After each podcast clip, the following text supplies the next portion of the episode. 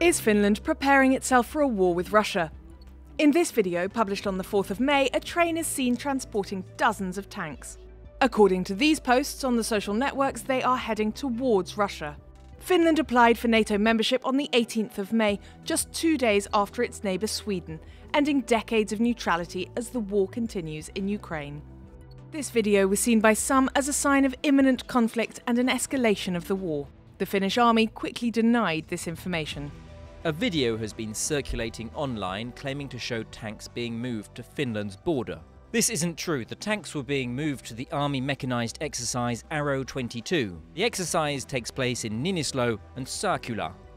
Arrow 22 was a military exercise between the 2nd and 13th of May 2022, involving the US, UK, Latvian, and Estonian armed forces.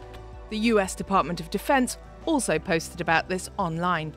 The 2nd Cavalry Regiment performed security during Exercise Arrow 22 at Niinisalo Training Area in Finland, May 4, 2022. It is possible to geolocalize the video using the tower visible in the background in order to understand the location and direction of the train. The images were filmed in Tampere in the southwest of the country. This geolocalization demonstrates that the train is heading away from and not towards Russia, as the social media posts claim.